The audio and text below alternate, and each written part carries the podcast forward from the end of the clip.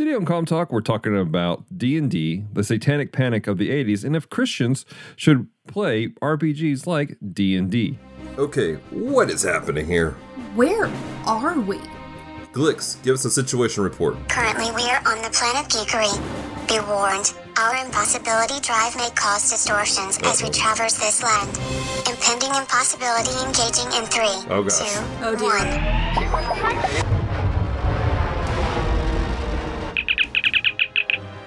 Hello and welcome to episode 88 of Com Talk, the podcast extension of Geek Devotions, the show from devoted geeks who are devoted to letting you know that you are loved. I'm Dallas, and with me is Celeste. And today we are talking about. Guys, away. Guys, called guys. Landing in Alpha Bay. I heard that you were talking about D&D and I could not in any good conscience let you do that without me being here to Wow. talk about some D&D.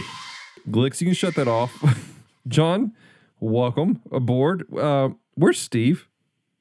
Uh, Steve was a bad boy Oh, and in uh, episode 2 he did not do his homework. Oh, no. So I have sent him to his room. Uh, he is sitting in the car. He has to think about what he hasn't done. he has a room in the did. car? I mean, it's, it's an away shuttle, so I mean, there's space. I mean, are we talking like tiny bus here? He's got a he's got a bunk. Okay. Well, I mean, you know, I'm not, I'm not cheap. I pay my employees He could, with board. he could go hang out in the Godzilla room with the taco machine. But if he's in trouble, I've heard Um, about this taco machine. I Have we not forget, tried the taco forget, machine? yet? forget, forget. Kaiju wants taco. Harju wants taco. I'm gonna get a shirt that says that now. well, I'll tell you what. I'll tell you what, John. We're, let's let's talk about something interesting that's kind of in your wheelhouse, and then afterwards we'll go we'll go check out the taco machine. How's that sound? Dude, I'm always down for tacos. All right, let's do this thing then. Uh, like we said in our intro, we're talking about a particular subject that you're really, really into, which is uh, D and D, Dungeons and Dragons. And um, now, John, you're coming from a very particular point of view, and that is that as a follower of Christian, uh, I mean, follower of Jesus, you're cool with D and D, right? Very cool with D and D. So I'm, I'm I'm actually a, a very outspoken advocate for D and D on on many levels. Uh, um, me, as far as like uh, mental health as well as D and D. So wow, that's we fascinating. could we, we could call this. And uh, we could almost call this episode an away shuttle for victims and villains if we really wanted to. We could. We'll have to talk to, to Josh about that. so, well, since um, again, you you have been involved with D and D for a long time, so I thought maybe we can start off by talking about kind of our personal experiences with D and D, and then we'll move forward into the conversation of whether or not this is actually a good thing. And I think that people are probably guessing that we're okay with D and we're gonna get into why. But let's talk about how we got into it and what what we're involved with. So, John, I'm gonna start with you, buddy. Uh, what is your experience with D and D? How did you get involved with D and D and all that good stuff? Uh, funny enough, uh, you know, I, I a lot of people assume because I DM that I've been into D and D for such a long time. Uh, not so much uh, is the case for me. Um, I I actually uh, was raised in a family where D and D was bad. Actually, wow. no, it was it was it wasn't bad. It was it was weird. I, I remember I remember back in the back in the late 80s early 90s my mom had asked me she- i don't think she quite knew what d&d was but she asked me if i ever played a d&d video game because i was super into video game the nes at the time Right. i'm like i, I think so i don't remember anything she's like okay like why she's like oh i've i've just heard that it's bad and that was kind of that was kind of the only reference to d&d i ever had Oh, really? really up until I was about a, I want to say a junior in high school, maybe a Mhm. senior. I think it was a junior. And the guy who played bass in the band I was in when I was in high school was like super into uh, AD&D, which uh, some people would call second edition or whatever. Uh, it's a, what, what- but it it was Advanced Dungeons and Dragons. It was back when D&D was still owned by TSR Oh, okay. and uh and still had THAC0 and other kinds of gross things that have been taken out by fifth edition, which is what we play now.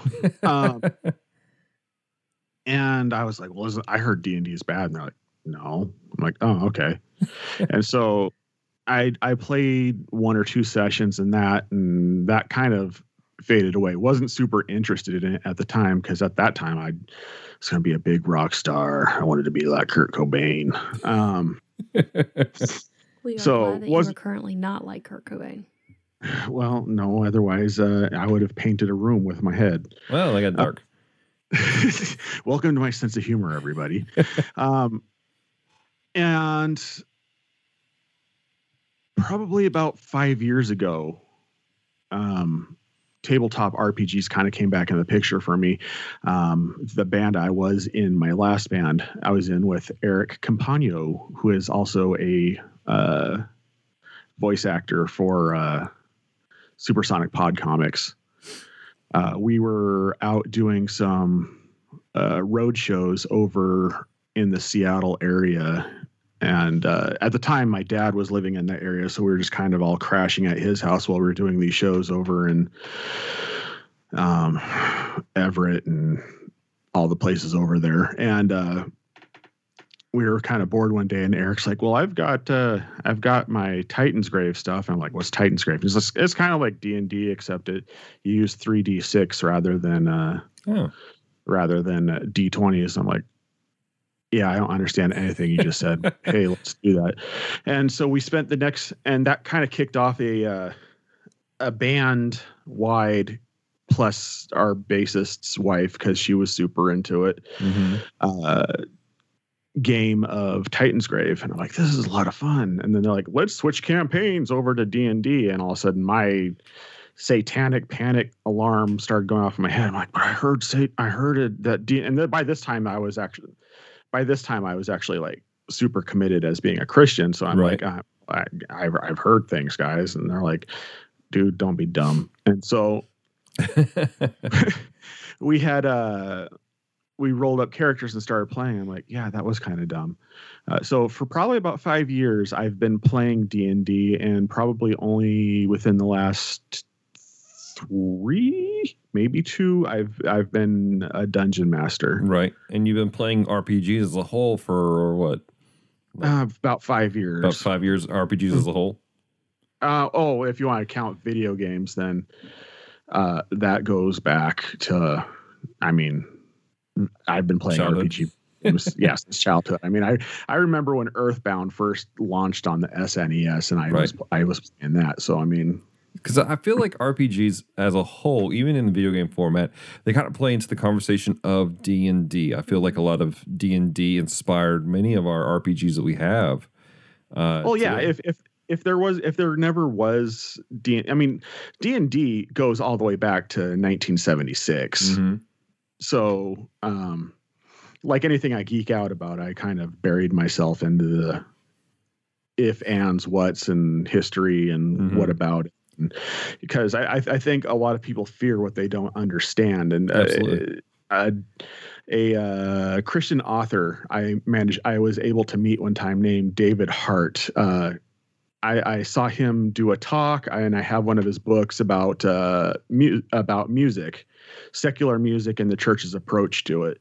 Hmm. And he said, and he said, and he said, a lot of times, you know, the church will hear something, or someone in the church will hear something or think something, and they'll just tell people this is bad, and nobody applies critical thinking to it, and so that goes throughout the whole church Mm. and and people will think something's bad without ever understanding why or or understanding is this something that's anti-god or is this just something that somebody somewhere had a conviction about or is it all just bunk entirely Yeah. um and a case in point if you want to bring music into the conversation uh, how many people have been told by somebody who is quote a very mature christian that acdc stood for antichrist devil children or that KISS was an acronym for Knights in Satan Service or Kings in Satan Service or Kids in Satan Service or whichever version of the of the urban legend that you Mhm. may have been that you may have been told. Right.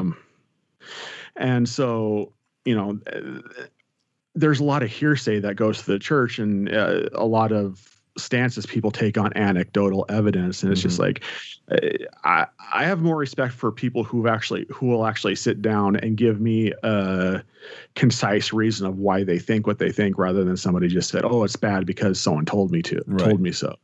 So And as so- a as a believer, you sat down and you were like, "Hey, I need to look into this thing," and you you really dug into, and even after digging into it, you've come to this uh, mindset of, "Hey, it's it's okay for me to play D and D."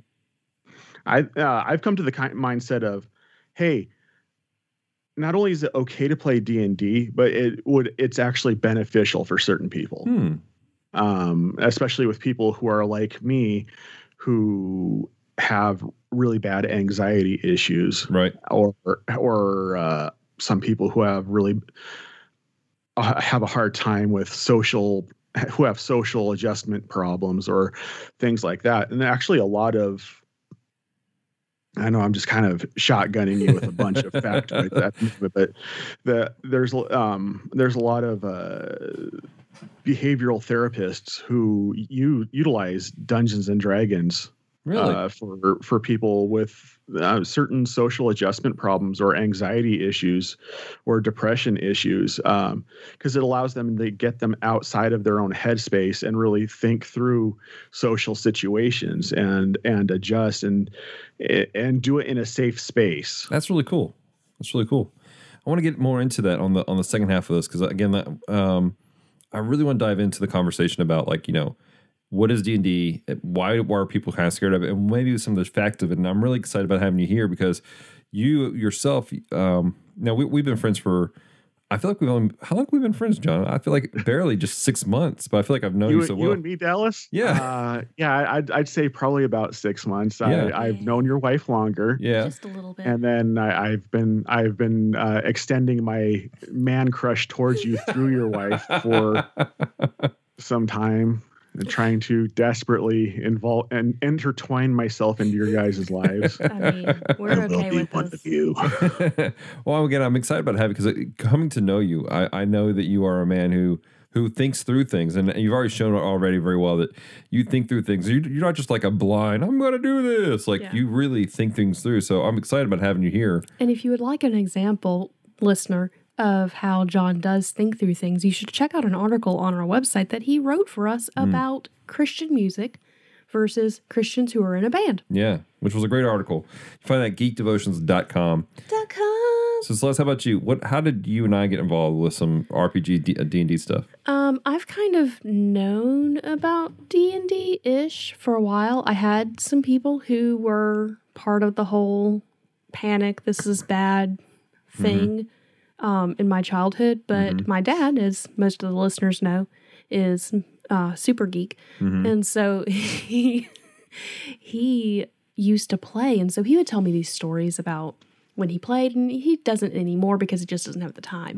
But he he would tell me stories about the campaign and about different things that would happen and it was always a in a good thing. And he's been a christian faithfully following god for several years uh, previous to this so it was always kind of a thing but then we had a friend who wanted to start a campaign Mm-hmm.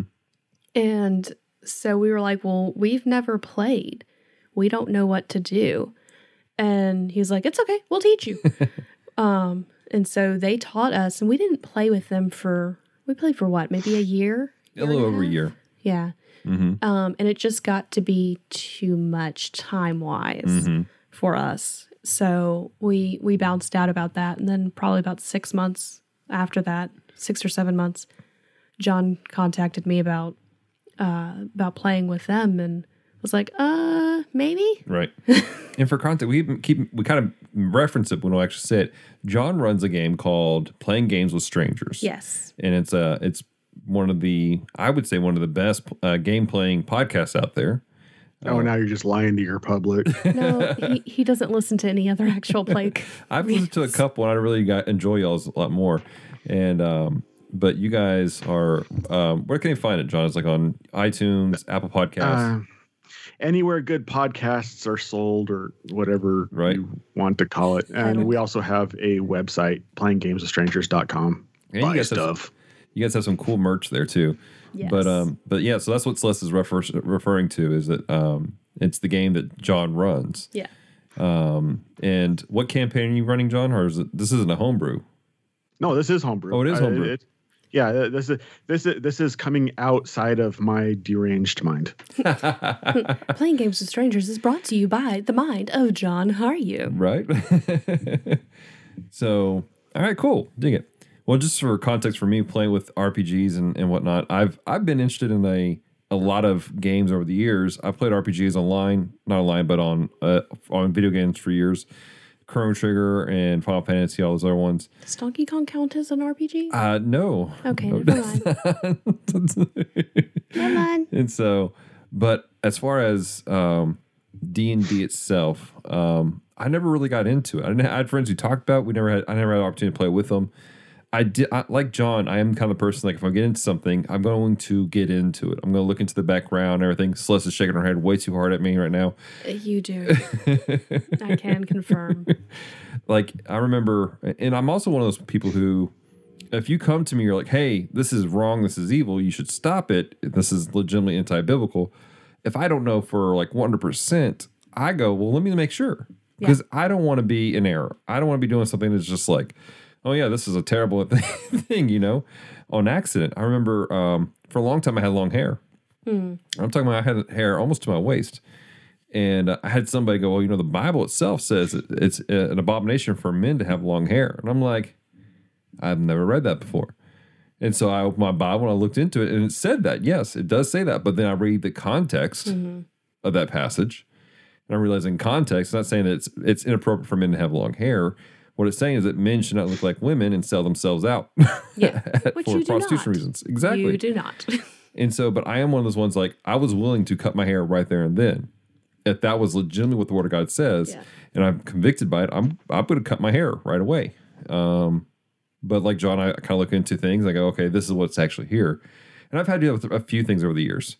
Um, John kind of hit on this. There is a um, a stigma about the church where something pops up and everyone freaks out about it, and we take Yeah. things out of context, or we believe every little thing that comes out. I remember uh, Pokemon years Yeah. ago. People were freaking out about how it was evil, and I think the only evil thing was how people were fighting over them.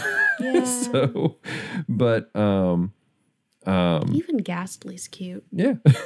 so, but people started there. There are all these crazy stories about the evil of Pokemon and everything like that. And there's one I remember I was talking with an individual a while back, and they're like, "Well, I read an article that said that."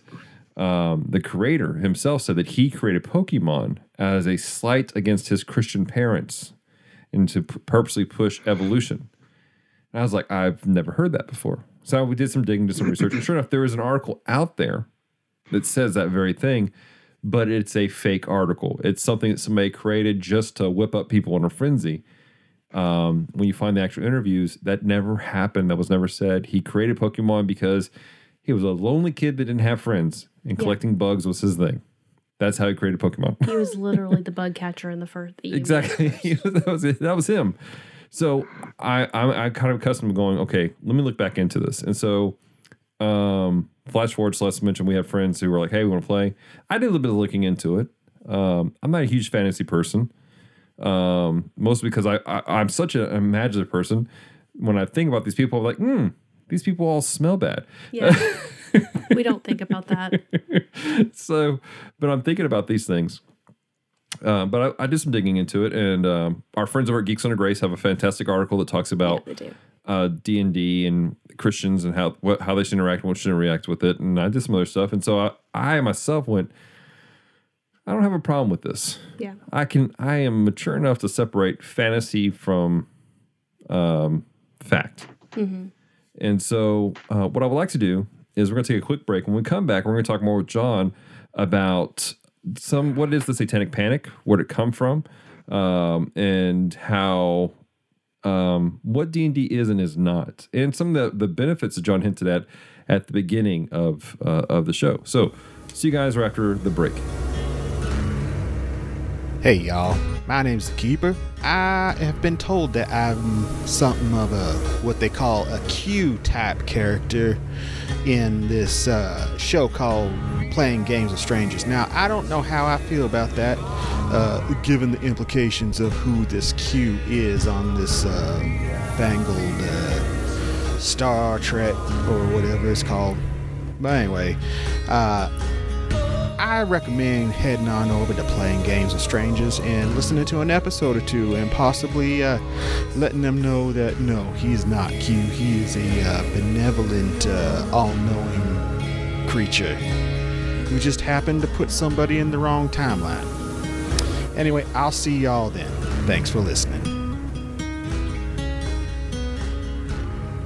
Right, and we are back. As you guys heard, that was an advertisement for playing games with strangers, which you guys can check out um, pretty soon on a weekly basis. Isn't that right, John? He, for, for, for listener purposes, for probably, wor- what am words? Let's try that again. Uh, for listeners' purposes, yes, it'll be uh, uh, uh, on a weekly basis That's soon awesome. after the after the finale of Arc One. We're still Awesome. we're still like a few months out from that. Right. Okay, cool. So I want to encourage you guys, please to go check it out again. It's a lot of fun. Um, and and John's a very humble individual. It's a great game. It's a great story that he's telling. The, We the have a lot of characters fun. are fantastic. We have a lot of fun. We have a lot of talented people who Right. have fun with it. Yeah. So with that, just before we go on to the whole serious stuff, what is one of the funnest things that take place in y'all's game Ooh. for you guys as individuals? Ooh, ooh, pick me, pick me. Okay. My favorite thing, and I have to admit, I told this story to my dad, and he leaned over laughing. You know how he does when he's Yeah. like really tickled? He'll just lean over and he's laughing. Like you're like, what are you doing?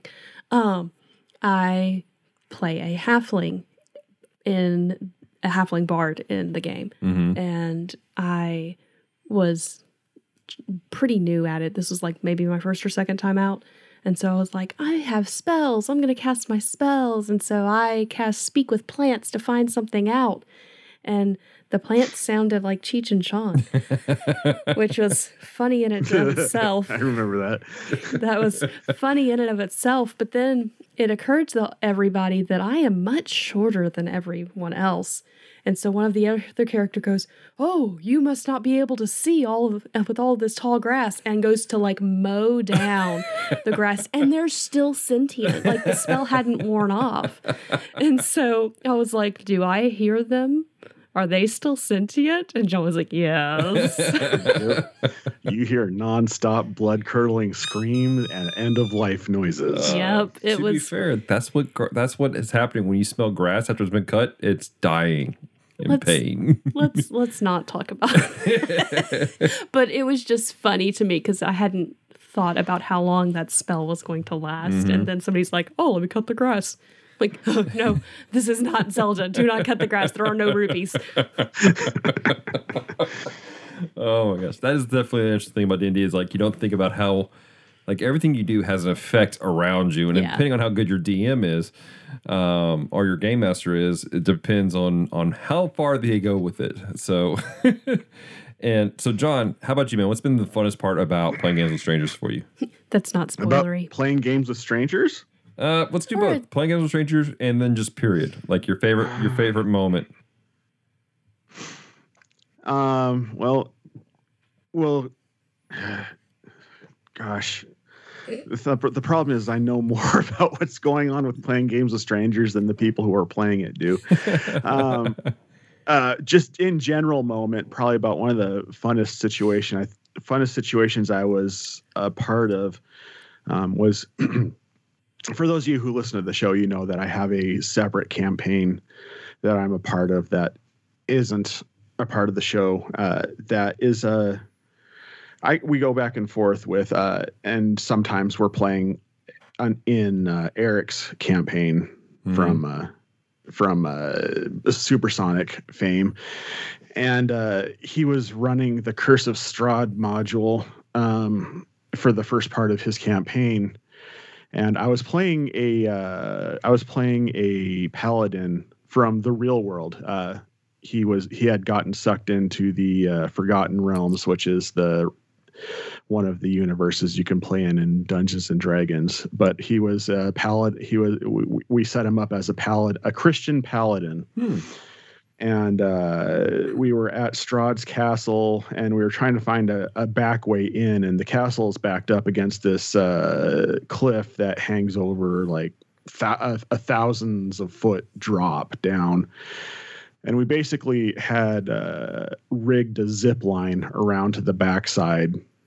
I said, "Okay, I'm going to jump on the zip line. I'm going to use I'm going to use my my uh, great axe handle at, over the zip line, and I just kept bombing my rolls. Just oh."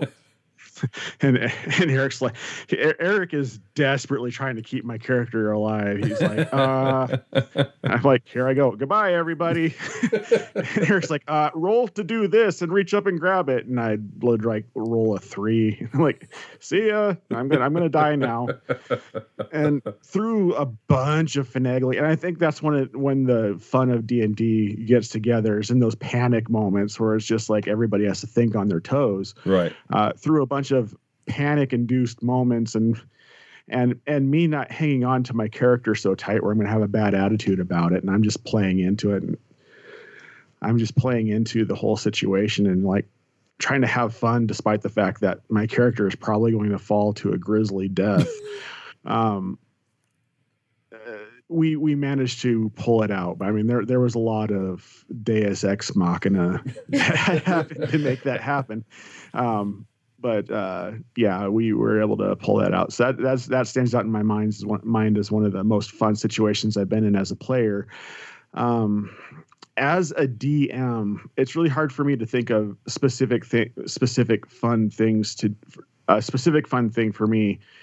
Um, because uh, when you're when you're DMing, you're you're you're basically trying to your unwritten social contract to the rest of the people in the group is my role is to make sure everybody else here is having fun Right. and by that process you have fun as a dm because you get to watch people play around in your little sandbox that you've created for them to play in um, so i'm having most fun as a dm at, when and, and, and it's funny because it's not this it's not the situations where everything's getting goofy and everyone's laughing at the table but the most fun i'm having is when things get serious at the table Mm.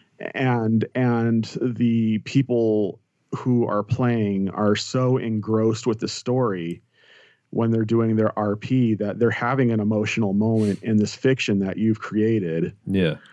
Uh, and you and you can tell that they're being affected by your story and I think that's one of the one of my favorite moments as being a DM and I I don't I can't say specific things um because I don't I don't want to spoil what's coming up in Right. playing games with strangers but just uh, probably about the last half of episode 15 Oh, when yeah. that comes out Oh yeah. just watching everybody have these realizations about what's going on and watching this narrative come to the come to close and there's a particular there is a particular um plot twist i do in the final in the final battle of episode 15 where I did something as a DM that nobody expected. And you could literally hear everybody who's at the table just gasp. And they're like, he's he's not gonna do that, is he? And sure enough, I did. And they're like, oh no. I think I think that it wasn't so much the gasp; it was just the intense, heavy silence. mm-hmm. There 'Cause, was. like, it, it, it was it was it was a very palpable silence. And those wild. are the moments as a DM that you just live for because you know everybody at the table. Even even Eric, who was a get who was a guest, a guest player at the table, and is a Mondo veteran D and D player slash DM, uh, was just caught up in that heavy silence. Like, oh, you didn't go there, did you? well, I think that's like it, that, that plays like for those who don't realize, John is a creative individual. Um, you you're a musician, and I think that every person who's a creative individual, whether you create uh, stories, you create music, you create art, there's a sense of joy when you realize people have actually been they've been enveloped by it. You've Yeah. created an atmosphere where, for them to experience something different than what they're expecting to as a whole. And so I can totally get why that that's a cool thing for you when you realize everyone at the table is like, wait a minute.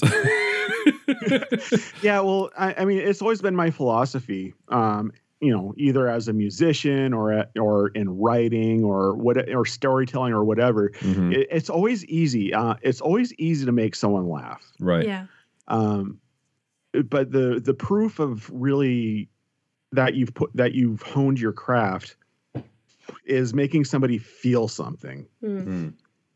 And not only feel something but feel something they weren't expecting to feel Oh, that's good. and, and so that, that's something that I kind of drive towards every time I'm I'm playing D and D. Is like uh, is you know because you're always going to have the fact of the matter is you're always going to have laughs when you're playing D D and D because the players are always going to bring levity to your story. That's the reason why my arcs have a tendency to be heavy is because you know uh, the people at the table are are either are or are going to become friends in the in the process.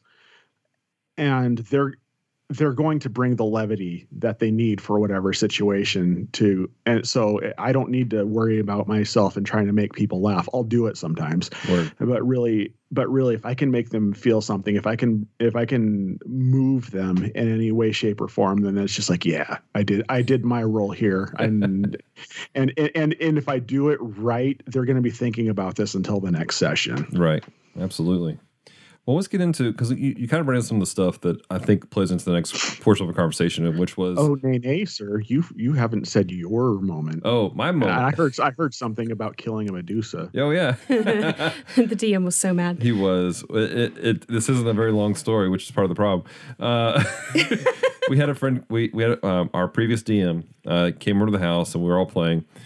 We and were at uh, his house. no, it was here. Oh, was it? Yep, it was all here. He brought all of his stuff here, brought the whole stuff, everything down, and um, Celeste and I were, were taking part in helping out with a 48 hour fundraiser for a friend of ours. So when my shift was done for doing it, we came out and they everyone had been here for about an hour, just hanging out and Yeah, eating food chilling. and chilling. And Waiting so for you to get done. got in and we started playing and we're about 15 minutes in to the game and um, we walk into the space and there's a medusa and uh, i happen to have just picked up a nice shiny buckler Yeah. You, you happened to find it Um, just on a happened body. to find it and um, so the Moral medusa shows up and my dm's like all right roll initiative this is what's happening and i rolled for i was like first up on initiative no i was like second or third initiative Yeah. You were And- first because you had time to think. And so I was like, you know, he's telling me like the Medusa's eyes are coming and she's about to stare straight at me. So I was like, I'm going to dab and hold up my buckler. And he's like, what? I was like, I'm going to dab and hold my buckler and make her look at herself. And he's like, you're going to have to roll for that. So I happened to roll a natural 20. Yeah. Oh, nice. yeah. And he, he stops. He goes, oh, And so starts folding up his books. Well, no, he he played it out. He he played it out that you know you dabbed and it just happened to catch her sight and shoot it back at her, and all of a sudden she turns to stone. right. And then she, he started folding up his books. And I- we're like, what's going on? He's like, uh, well, the next two hours um, have now been canceled because Dallas dabbed. I killed his boss fight. So, moral of the story: uh, always loot the body and never underestimate a dab.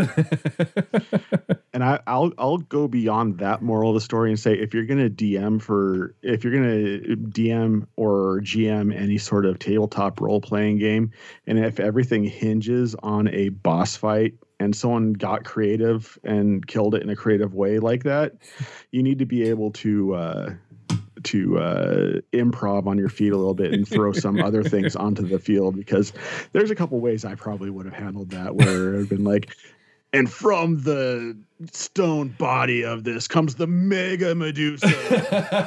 I I think he was just so disgusted. Rita Repulsa comes out and throws a dagger down to the ground. Lord help us. Make my monster grow. Like I just think that no, that's Queen Beryl.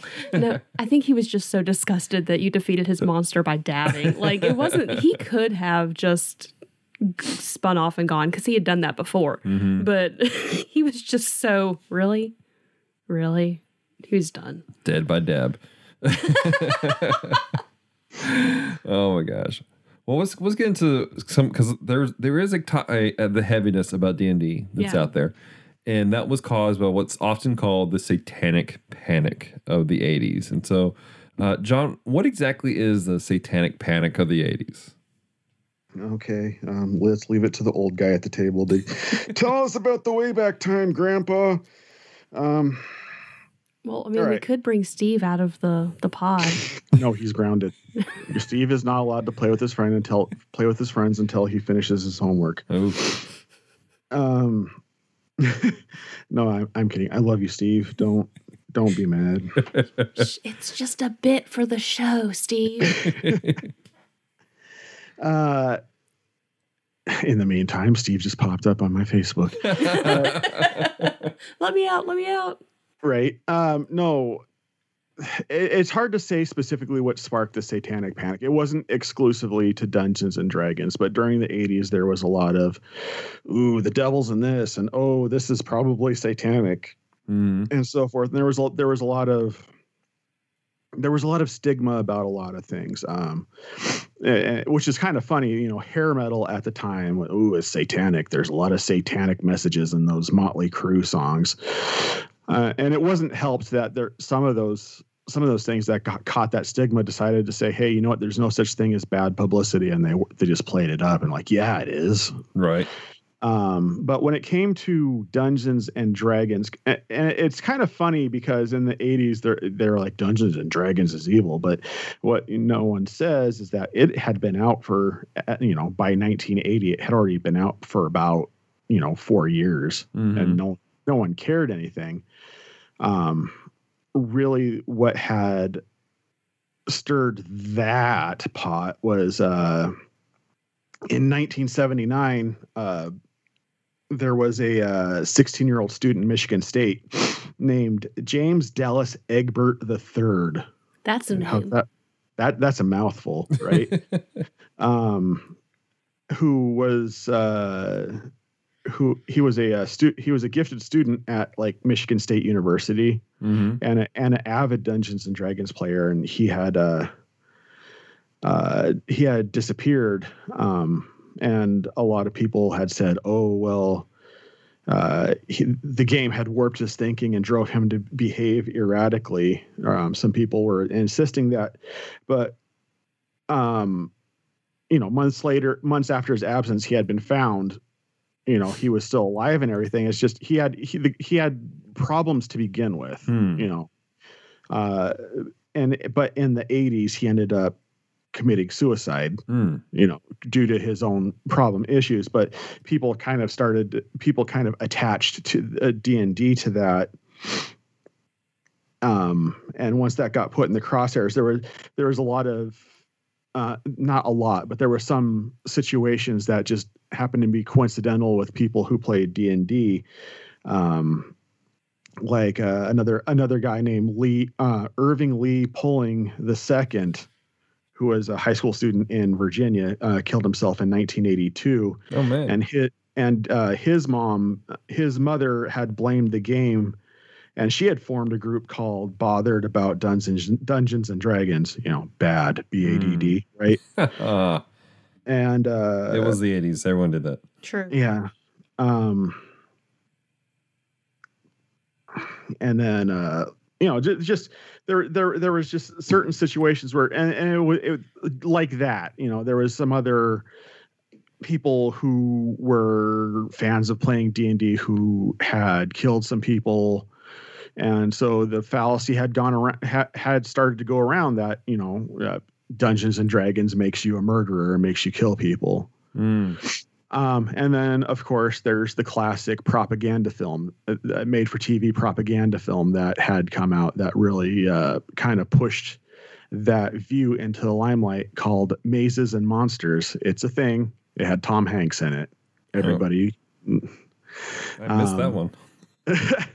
um, and it was all about this guy who played this role playing game called Mazes and Monsters Oh my goodness. and and these evil things started happening to him because he had been playing this game um very much a propaganda film Mhm. but uh, you know i still kind of want to own it just because it's it would be hilarious it's the same reason why a bunch of stoners want to own copies of reefer madness from the 1940s Oof.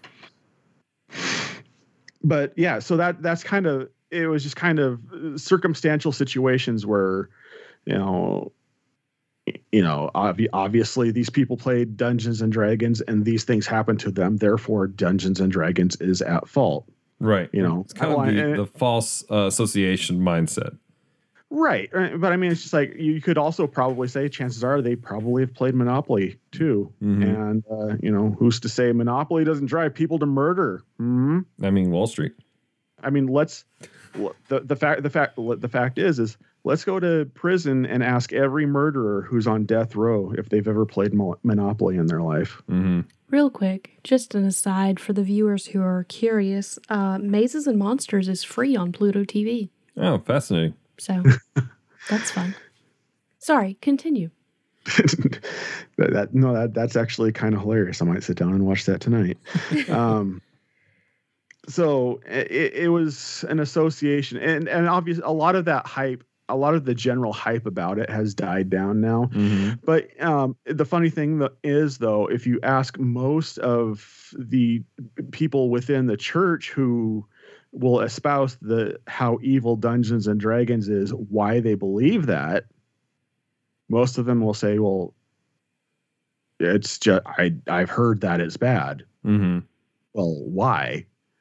Because everybody knows the stigma of Dungeons and Dragons, but nobody knows why there's a stigma to Dungeons and Dragons. If that if that makes sense. Yeah, yeah. It's sort of like back in the 90s when everybody thought Marilyn Manson was the actor who played Paul in The Wonder Years. I missed that conversation. Oh, for real? yeah. Yeah. Oh, yeah, that was a big thing back in the 90s, man. You mi- yeah, you missed that rumor, huh? Oh, yeah. Yeah. Again, I, I did. I just start, I wasn't a Christian until till '99, and wasn't really aware of a lot of the the the stigmas that the church had until probably several years later. Mostly because I, I wasn't. I just didn't care. Like I, I stayed away from a lot of of drama and stuff like that, unless it was I was personally impacted. Like like the conversation about Pokemon, where I was like, all right, I need to really look into this. Is this terrible? Is this a demonic thing or not? Yeah. So, what, and just in case we have somebody listening that's never played a role playing game, when we talk about, you know, casting spells, we talk about doing things, you're doing this all based off dice roll. You roll well, it does good. If you roll bad, then you you end up with rocks falling and you all die. So it's not like we're, we're sitting here over here chanting and incanting and mm-hmm. we're rolling dice. Sometimes you wish you could chant and incant, roll the dice. Okay, so let's get into the conversation about why we feel like we can play D&D. Like, what is it about the three of us that we're like, hey, look, you know, there's some stuff here and there, but why is it we feel like we're okay with it? So, Celeste, why, why do you feel like, like, what is it about D&D that you're like, you've been able to make the separation for you to be able to play D&D? So for me, it's I enjoy fantasy worlds, um, and I have I've always had the ability, for the most part, to go. This is pretend. This is not. Um, I had I did have some issues when I was younger with fear and with my imagination running away from me. So I'm very cautious about what I take in, even on levels of things that I do um, like we, we'll be watching a movie and if it starts making me feel inky i go hey let's turn it off um, so there there's a line for me of where i can and can't go and we've had some people who aren't terribly happy with that line because i've had to bounce out of situations because i'm going i, I can't handle this Right. um, but I know myself. I know my personal line. And I also know that I have the strength to go, if this is starting to affect my spiritual walk, I'm going to stop. Mm. so, for if I'm understanding you correctly, it's the whole mindset of you feel like you can separate fact from fiction, mm-hmm. but you understand that there's a boundary for you for certain things Yeah, that yeah. you're just like, I'm just not going to cross this barrier. Yeah. But let me ask you this: What do you say to people when they're like, "Well, Celeste, we, you know, the Bible says we should abstain from all vain imaginations, type of stuff like that." Okay. Do you subscribe to Netflix? Do you, well, maybe Netflix is a bad example. do you do you watch TV? Do you watch stories? Do you read books? I mean, if we're going to abstain from vain imaginations, mm-hmm. then we don't need to watch any of that. And it we do need to abstain from vain imaginations because that's when we start getting into that thought cycle of of whatever it is we're in. That's when I personally would get into the fear of that noise. Oh, that noise is this. That this is going to happen. That's going to happen. That, and I would have imagined out an entire scene mm-hmm. that sitting in my bed for two minutes mm-hmm. and freaking out. That I think is what it's talking about. But at the same time, we are created as creative individuals. You know, we're mm-hmm. created in the image of God. God created everything. So God is creative. Mm-hmm. Look at a platypus. For real, guys. Um, so I personally think that everybody has a vein of creativity in them, whether they recognize it or not. Mm-hmm. And so for me, it's a way to express some of that creativity. Mm-hmm. I agree. All right, cool, cool. So how about you, John? What is it about D and D that you you yourself have been like, you know what? I feel like this is okay for me. Um, well, it's like you said, I kind of bury myself in the background of things. Um, and that, that kind of stems from uh, I, when I was going to youth group as a teenager, although not taking Christianity too seriously, one of the things that stuck with me was when someone was talking about the lady, and I can't remember her name off the top of my head, so forgive me for not having that prepared. But uh, the lady who had originally sued the government to create the separation of church and state to Mhm. take uh, Christianity out of schools, Right. um, she was interviewed by a magazine and they said, Why does the church fear you? That was the question they asked, which I thought was kind of assumptive, but that's a different conversation to be had. Um, and her response was because they don't know why they believe what they believe. Hmm. Mm. And I'm like, that's so true. And, and it's just like people fear what they don't understand. Um, and so it's just like what and so I've I've always made it a point in my life. It's just like, okay, if I'm gonna believe something, I'm gonna know I need I need to know why I believe it. And it goes with everything, you know. Uh, I believe if I'm if I'm a Christian, I'm going to say I don't believe that Dungeons and Dragons is a bad thing. I need to understand it. I need to understand why I believe that or why I don't believe that. And so looking into the background of it, you know, for me, it, it's just all Dungeons and Dragons is is collaborative storytelling. Mm-hmm. Um, it's something that humanity has done ever since the beginning of time when we would sit around a fire after going out uh, for, as uh, nomads hunting and they'd sit around a fire and tell stories you know Mm-hmm. going going back to the time of the Greeks and the Romans, and they would tell their stories, and it's just like it's just collaborative storytelling. I granted the DM to, ha, gets to kind of determine how the narrative goes, but there has been so many times when you know I'll I'll be running a game and someone will do something as a player where I basically throw my entire where my entire next three sessions out the window because somebody does something I didn't see coming. It's just like, okay, well, you just rewrote the entire story from this point forward. Let's see how this goes. Right. Um, so it's just it's just storytelling with math. Is basically if you want to if you want to break it down to if you want to break it down to the real brass tacks of what Dungeons and Dragons is, that's it. It's Mhm. storytelling with math. Right. Um, and I don't find anything to be evil about that. It, culturally, it extends across all borders Mm. and you know there there's times where and, and, you know you listen to playing games with strangers there's times where you can even assert uh, a moment of bringing some of the some truth into the in- some uh, gospel truth into the narrative. Steve I, I i i there's been times where steve will start to kind of tickle that area and i'll poke a hole in the narrative to give him a chance to be able to kind of stick it in there. I mean we, we've had awana Yeah. in in playing games with strangers. Not even joking. Awana ha- Awana is a part of the Dungeons and Dragons universe. Um, and the thing about it is, you know, it- a good DM will have what's called a session zero, where you establish, you know, what you know, you kind of establish where people are willing to go and Mhm. uh, people are able to establish their boundaries. And if if there's something that's in Dungeons and Dragons that makes you feel uncomfortable, for instance, and, and I'm just pulling this out of the air, if you don't like the fact that there's a pantheon of a bunch of different gods in Dungeons and Dragons, cool. You don't have to play with them. Mhm.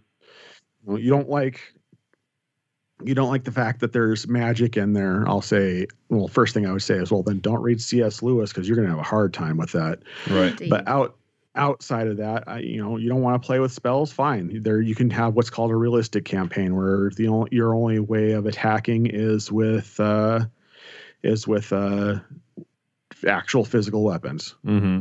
you're gonna have a bad time but th- there's people who do that um you know, and, and it's just like the only thing in D and D that real that you can't play without is your imagination. Right. So you know, it's so a la carte that you don't have to do anything. You that that that makes you feel a little bit iffy on. Right. You know, me being a bad DM, I I never had a session zero with uh, Celeste, so I I, I kind of tapped on her uncomfortable spot once. yeah, you did. But at the same time, and this is honestly why I'm still playing. You went, "Oh, that's a no-no. Okay, let's let's gear away from that. Let's hey, we're going to get close to that. Are you okay with that?" And so it's there, there's a level of respect there that I appreciate. Well, I think that's a matter of communication with people. I remember um, there was there were some folks we knew that they they were going to get involved with a D and D campaign, and um, a friend of theirs' wife was running it, and she's not necessarily the um, she's she's a lot more relaxed about certain things, and she was running a campaign, and there was some stuff in there was starting to get a little more risque than it probably should have in a mixed company, and um, she was really getting uncomfortable uh, with it, like the way that she was doing it, and so our friends they were like, "Hey, look, we just can't. Like you you you're crossing a border, you're coming up on an edge of of stuff that we just can't do, and we're gonna need you to tone that back respectfully." And the person was fine with it. They toned it back. They didn't do that as much anymore. Um, but I think that's a matter of open conversation with just the people and you're involved with. And I think that's the biggest risk actually for people playing D and D is that they, they play with people who they don't know. Yeah. well, and it's, in my opinion, it's like anything else. You know what you can handle, you know your boundaries. hmm And as long as you respect your own boundaries and don't let somebody else talk you into doing something that you've said, hey, I'm not going to go there, hmm then it's not an issue. Yeah. So for me, and I feel like you guys would, um, I think you guys would agree with me. I look at D and D the same way that Paul looked at meat sacrifice on the altar. Like John said, uh, it's it's it's col- collaborative storytelling.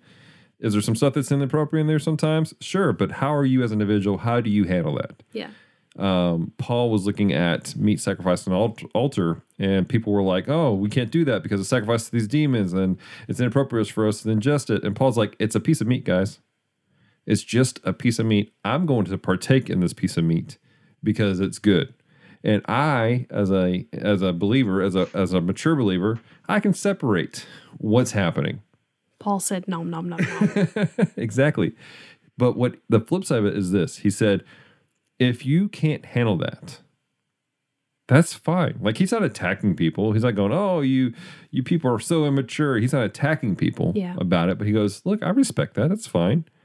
He goes, I'll tell you what, don't come to my house. I'm not going to invite you to my house to have meat that's sacrificed on the altar. I'm not going to bring a doggy bag and go, hey, have some of my meat. Oh, it was sacrificed to Baal. I mean, he's not going to do that. He's not going to be a jerk about taking part in this thing that he has has no issue with. Yeah. And I feel like that maybe there's there's the rub. There's been so many people who have attacked some people in the in the geeky spheres, people who play role playing games. It's not just D and D, but it's all role playing games because there's that whole conversation of like people get so wrapped up in the characters that they can't separate the character from reality, and we've seen that happen sometimes We have. uh, with some people. It's not just a D&D thing. I've seen it act, it crosses borders. Uh, There are people who can't separate the fact they're they're out hunting uh, with their regular life, right? And so um, that's another conversation for another day. But anyways, Indeed. um, there are people who just can't separate, and but there are some people who can, and the people as a whole have felt so attacked. that I feel like maybe sometimes, and we've seen this sometimes also in geek culture, where we get a little angsty with what we're into. We get a little angsty of like, oh well, you know, it was this, and then we kind of poke fun at people who maybe just feel uncomfortable Yeah. as a when I was a youth pastor, I saw this ha- take place. Um, we had some students who um, they came from a much more conservative household, and um, their parents had ground rules, and these ground rules were established because these parents had been through some stuff that was really messed up, and they go, "Hey, I know for me in my house, the way we're going to guard stuff is we're going to have to set up these things because I just can't have this happening in my household." Yeah. and some people who maybe came from a more relaxed family, not that there was inappropriate anything happening inappropriate in their household, but there was more relaxed with some of the rules. their kids would make fun of the other kids and go, "What? you- what's your problem? It's just X, Y, Z. It's just blah blah blah blah."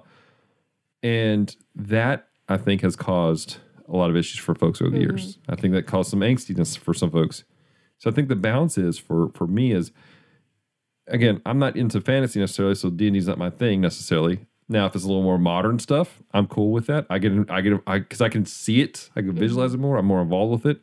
You're much more into steampunk types. Steampunk type stuff. I'm, I'm, I'm wanting to play a, an RPG later um, called uh, Ninja High School. I understand that world a little better. Yeah. Um, if I ever get to the point where I'm actually able to wrap my head around it, I'm gonna actually, I'm gonna, I'm gonna DM that game. Um, but that being said, I'm not gonna go, hey, you should come do this and, and force somebody to do something. I was talking with one of our writers uh, the other day, and um, he has something, he's, a project he's working on it for us, and um, it was several, it was several layers to this project, but there are a couple things that he just felt uncomfortable with. He's like, I just don't want to do it this way. And I was like, well, let me ask them. Um, first, uh, first off, I said, here's the my, my ground rule. um, I will push you. I'll ask you. I'll I'll I'll ask you to push yourself past your your uncomfortable zone just a little bit here and there Yeah. uh, to stretch you. But I will never ask you to compromise your morals and your convictions. Yeah. Um, that's inappropriate. Yes. And I feel like I've seen some people do that in the light of like um example, I know that there there's a growing community of individuals who um I think some of it's in a uh, because they're getting away from the mindsets of, you know, hey, all alcohol is evil, that they now push the idea of, oh, you know, it's okay to drink. And then they they they make fun of people like myself who go, I'm not drinking alcohol yeah. get off me. You know, if you, you know, just not going to happen. And so, but there's a balance. And then you got some people who are just real chill, like, okay, cool. You know, we- we'll respect our boundaries and we'll move on with our life. For me and my household, we're not going to. I know who I am. I I'm an I have an addictive personality. And if I have a drink in my hand, I'm going to chug it back. If No I have matter what it alcohol. I'm going to become an alcoholic. It already runs in my family. I'm not opening the door. Yeah. So for me, I made that boundary. I'm not going to go off and become Harry Potter by playing D and D. True. I know my boundaries. I know what I can and can't do. And so for me, D and D RPGs, these are the meat sacrifice on the altar. It's cool if you can't, but for me, um, I I can, and if I want to, I will, and it will be fine. I'm not going to do anything stupid with it. right. So again, I think that's kind of the boundaries for some things that some people have to work out. Um, I harken back to the, the, the phrase "work out your own salvation in fear and trembling." And this is the second part with what I told our writer. What is the Lord saying? Yeah. What is God saying to you about the situation? Is the Lord saying, "No, no, for reals, kill this right now"? By God in heaven, you better do it. I don't care if if everyone else in the room goes, "No, this is fine." If the Lord tells you this is wrong, if the Lord tells you this is not appropriate for you in your household, for you as an individual, for your walk with God, you need to kill it because the Lord has told you no. However, the Lord's like, "Eh, it's fine." Then it's up to you. Figure it out. Yeah. Exactly. Attention Dallas. You are wanted on level Q. It would appear that Godzilla has broken the taco machine again. Oh man, not the taco machine again. All right, I'm gonna go get that fixed so that John can have some tacos at the end of this. Okay. Um, you guys keep chatting, and uh, yeah, Sounds good. Hey, can you make sure that the taco machine can like make queso? Because it, it it hasn't been making queso right. um, yellow or white queso. Both. All right, let's see what I can do. Okay. Thank you. Welcome to Victims and Villains. This is the channel where we talk nerd, we talk hope, and we speak nothing else. I'm your host, Captain Nostalgia, and I'm so glad that you are here to join us. Victims and Villains is a podcast and YouTube channel that marries pop culture and suicide prevention, producing content with the intent to let people know that there is hope and that there is a better way, and that each and every listener has value and worth. Listen to Victims and Villains on your favorite podcast catcher or on YouTube by searching for Victims and Villains. Also, check out their website, victimsandvillains.net. Okay, so now that Dallas has gone off to uh, handle the taco machine. John, you had that fixed. I want tacos so bad. and they're so good. They need to be fixed. That machine goes on the fritz far too often. Our um, it went it went bad when it was over at Retro Rewind Podcasts a while ago, uh, and we were stuck in the Superman district. We went through all of the Superman district with no tacos. It was so sad. That's not a life I want to live, Celeste. No, no. I would shoot myself out the airlock.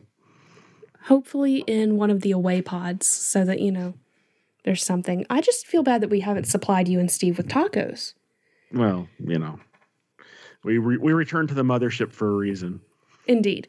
Okay, so you had alluded earlier to there being some mental health benefits to playing D&D and honestly this is not something I've necessarily heard of. Um, so I'm highly intrigued. So would you mind kind of expounding upon that? I can, and um, if you check the show notes, I'm going to give a link to a BBC article Ooh, about it to you guys to post in the show notes, we so like everybody else can read. Well, I, if I if I'm gonna if I'm going to use anything as a reference, I want to make sure that it's something that's accredited for being truthful. True. Because I don't want to give somebody a website that just espouses something that aligns with my agenda, and that's it. Well, we're also not going to post Babylon Bee articles unless we go, "Hey, this is funny." I, I love everything they have to say about Joel Osteen. Just saying. Ah, but all kidding aside, uh, yeah, D and D. I I started to notice uh, because for people who know me off mic, I I have some anxiety problems, and that stems stems from a num- number of things that we don't necessarily have to get into here. Um, Right. uh, I have since started taking medication for those problems, and which is the reason why I've been the buoyant cup of sunshine that everybody knows. Um, actually, I, I started I started getting treatment in the uh, in the middle of the first arc of uh, of uh, playing games with strangers Nice. So you can actually hear it in my DMing where I go from being very timid and uncertain of myself and all of a sudden the story just goes boom okay we're taking off now Right. so uh, that's about the time I started taking drugs um, so Prescription drugs. yes obviously I just I, I pass on grass so just just say no Nancy Reagan I, I Um, knew that Cheech and Chong voice sounded a little too accurate. he says his name's Ralph. Um, uh, so, so back, I, I noticed when I was playing in Eric's campaigns that I would feel a lot better when I was getting a steady dose of Dungeons and Dragons. Um, I'm like, wow, this is super interesting. Um, it allows me to take myself out of myself, and I can be somebody else for a while, and that somebody else isn't. Uh, isn't afraid of terrible things happening all the time. hmm Like, gosh, you know, I wonder if there's if, if it's just me or if there's something something to it. And so I kind of went online and uh, is like, is there something else other? And I noticed that uh, a lot of school there's a lot of school counselors who who will utilize Dungeons and Dragons as uh, as a uh, therapy method. And I started reading articles about that and uh, how there's some people who are like, this is just stupid. They're just playing games and then blah, blah, blah, blah, blah. But then you start reading about the science behind it. And there's uh, actual PhDs who are looking into the reasons why this appears to have therapeutic uses. So I'm like, okay, well, people are saying it's dumb, haven't really done their research or aren't experts who know anything about anything. So let's block them out. Right. Uh, but spec- go ahead. no, because we just don't want to listen to people who aren't going to do research. Right. Um, but uh, there, the, in the article that I'm that I'm giving you guys, there's there, it gives a lot of account situations. Like the, there's a uh, a, a young uh, kid who has uh, some social issues in in real life. Super timid, super timid, very quiet, hardly speaks above a whisper, and all that sort of stuff. In game, his character is a loud, obnoxious, bumbling uh, orc barbarian Hmm. um, and just stumbles and, and you know and and so when it, it allows people to get into the mindset of being other people um, and the and the fact of the matter is and and you can, this is something that I, th- I think is fairly common knowledge that uh, therapy and anybody who's been in therapy will tell you that they use role play hmm not not role playing games but they use role play within therapy all the time you know. They they constantly ask you to think outside of yourself and well what would you do? How would you act at if such and such a thing happened? Explain to me and so it, it you're, they're act, acting you to role play Uh, pretend this situation is happening. How would you respond to this? Right. you know? And, and so it, it basically takes that role play concept to the next level and say okay you are this person uh, you have this personality so you're basically changing them to think okay think along these lines with this type of a personality and you're being put in this situation so it's forcing individuals to to not only think about how to respond to people and Mhm. practice and practice that and practice the social whatever that they need that they need the therapy in but it also forces them to uh, have understanding about things like actions having consequences Right. or um, how other people's actions are going to end up affecting you and and things things to that and basically just the whole social interaction aspect um and of course that will end up translating over into your your personal life. It, it's a uh, it's a process that uh, that uh, psychologists or or uh, mental health workers will call bleed. Mm. because it forces you to think in those lines. And and by practicing these these social techniques that you're that you know because that's basically what d&d is is you're you're basically practicing for whatever social situation that is in there. Um, it, it allows people to feel more equipped to deal with those situations when they happen in real life. And that's what that was was was what was happening with me with my anxiety problems is uh, i was being put in these um, i was being you know i was on a weekly basis being put into these uh, catastrophic situations because i mean really that's what dungeons and dragons stories are is you're being you're you're always being put into catastrophic situations. And you need to work your way through it. Except for the And rare the reason why- occasions you go shopping. Huh, the shopping episodes. Uh, those are the worst for podcasting. But you know and and basically i was practicing for that for them. And so that's the reason why i felt so much better is because i felt on a subconscious level i felt more prepared for it because i had practiced through it and i had developed these social tools to be able to deal with problem situations as, as they arise and i didn't feel so helpless all the time. Now is it a permanent solution for every single um psychological situation or is it a is it a, pan, a panacea of some type no I, I wouldn't suggest that um you know it may it helps me it helps me out uh with my anxiety but i still take ended up needing to take meds for it Right. so I, I by no means am I saying oh D and D is the be all end all or anything to that effect. But you know it helps, and uh, it, you know if I if I hadn't started playing D&D, I don't think I really would have been able to get myself to a point where I would have been able to even ask my doctor for help uh, to get the help that I needed to.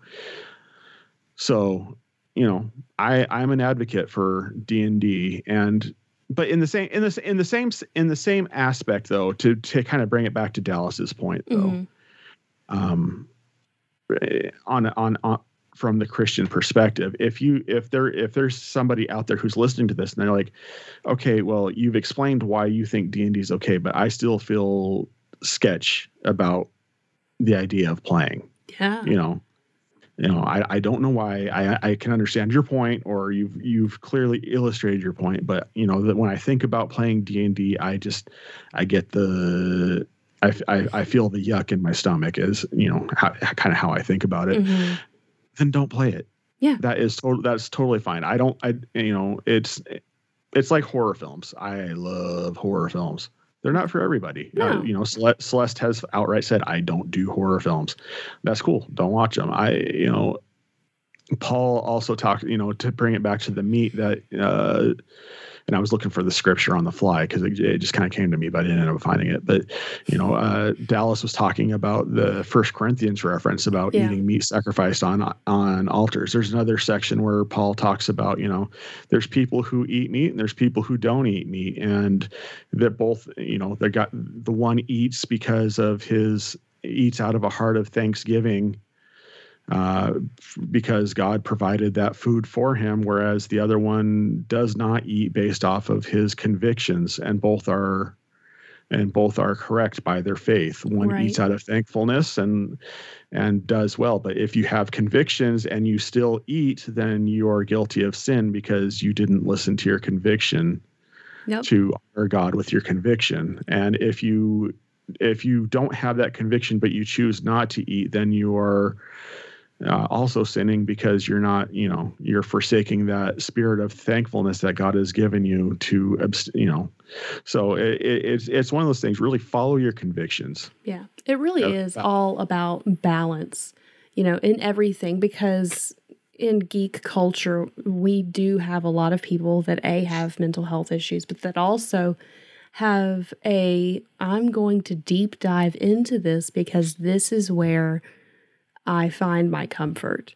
This is where I have my friends. This is because that's D&D is highly sociable, which as someone who also struggles with with social anxiety, um, that being the reason that I didn't start out with you guys, uh, it's it provides a way, a safe space to to kind of outlet the things that you would want to say. Aileen is much more bold than I am, much bolder, but it's a safe space. Or the Russian cat. The Russian cat was also much more bold than even Aileen is. My favorite character you've done to date. So Um, that also is uh, Enthusiast's favorite character. He's one of our followers. So, but I think we've had a great conversation. I think we're doing good. When you're talking about how therapists will use it for therapy to help people kind of get outside of themselves and think about a situation, made me think about just to do a shameless plug.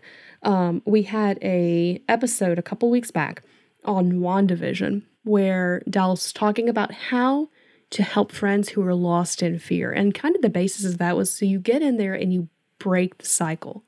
You pull them out for just a second, and it helps them to see what's actually happening. You know, you can have somebody who has anxiety and is having a panic attack. And in the panic attack, all they're hearing is, I'm scared, I'm scared, I'm scared. It may not be those words exactly, but that's the gist of it. And if you can go, hey, why? And make them stop and think about it, a lot of times you can help kind of pull them out of that. Um, Even if it's not necessarily as extreme as a panic attack, someone who's in the middle of a tough situation, stopping and stopping their thought processes to make them go, okay, cool. There's still other world around here. Helps. So, but we've had a great conversation, I think. Um, I just remembered what I had forgotten to say. what was your thing you forgot to say? the other thing I was going to say was um, the D and D community. You know, Mhm. not specifically the D and D Christian community, but the D and D community as a whole. Um, and I'm sure Celeste probably has experienced this too outside of playing games with strangers. But they're a super welcoming community. They're Oh, yeah. very inclusive as far as they want everybody to feel welcome there as well. And it is, um, from my perspective, for people who are looking for outreach opportunity, just throwing it out there to you, churchgoer. Um, it's a very ready world for o- outreach opportunities. Um, you know, I, I have because there's a lot of uh, what I call geek shops, Yeah. but uh, comic book shops that sell D and D merchandise that have playing tables where they'll have where, where they'll host like uh, Magic the Gathering tournaments tournaments and stuff like that. They also have uh, D and D nights where you can go and take a D and D game and set it up and you can have open tables where you can let people come in and that's an opportunity to have uh, relate have uh, develop relationships with people that you wouldn't otherwise encounter Right. and and uh, share the love of Christ with them. And that's that's something that I have plans for once once my area opens up from this COVID nonsense. Right. Um, uh, that that's the, that's something that's something I have plans for to start doing myself.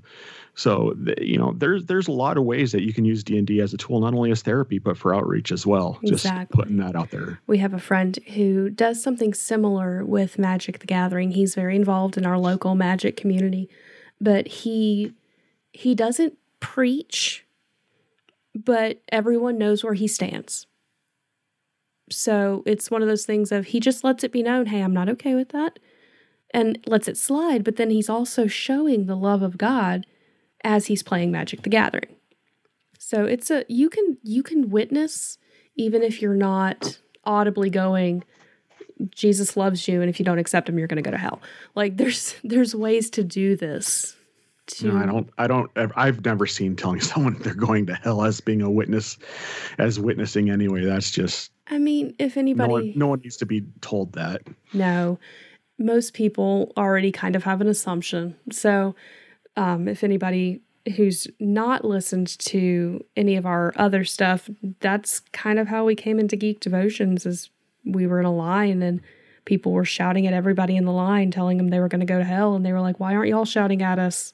And we're like, "Because it doesn't help. It We doesn't just- prove anything. We just want to go see Ben Dunn." Like. the uh, The Bible says that it's the goodness of God that draws men to repentance. Yeah, exactly. So, well, John, thank you for coming on to the show. Thank you for coming and talking. We will more than likely, seeing as how you are intertwining yourself strategically in the midst of geek devotion, this probably will not be the last time you hear John singularly. At the very least, you're going to hear him again on the Primitive Rhythm Machine away team. Um, also, you can, John, where are some other places that they can find you? Oh, the question is, where can't they find me? Um, you can find me on Supersonic Pod Comics. I play Nick Foster in the randoms. You can find me on Playing Games with Strangers. I am the DM and the keeper. You can find me in Primitive Rhythm Machine. I co-host that with Steve, and I have another podcast I don't add I, that I don't advertise on this medium because it is a secular podcast in, that interviews secular bands, and sometimes those interviews can go a bit blue. Gotcha. So I that's not one I put forward on Christian podcasts because I don't want to violate anybody's uh, conscience with the things other people say. So if you would are interested in that podcast, contact John directly. And I will tell you to listen to my other podcasts. So okay, well thank you so much, John. Glix, why don't you uh take us out real quick? Uh, let's go check on Dallas and see how that taco machine is coming. Thank you so much for taking the time to listen to Calm Talk today. If you have loved this episode, head on over to Apple Podcasts to subscribe, rate, and leave a review.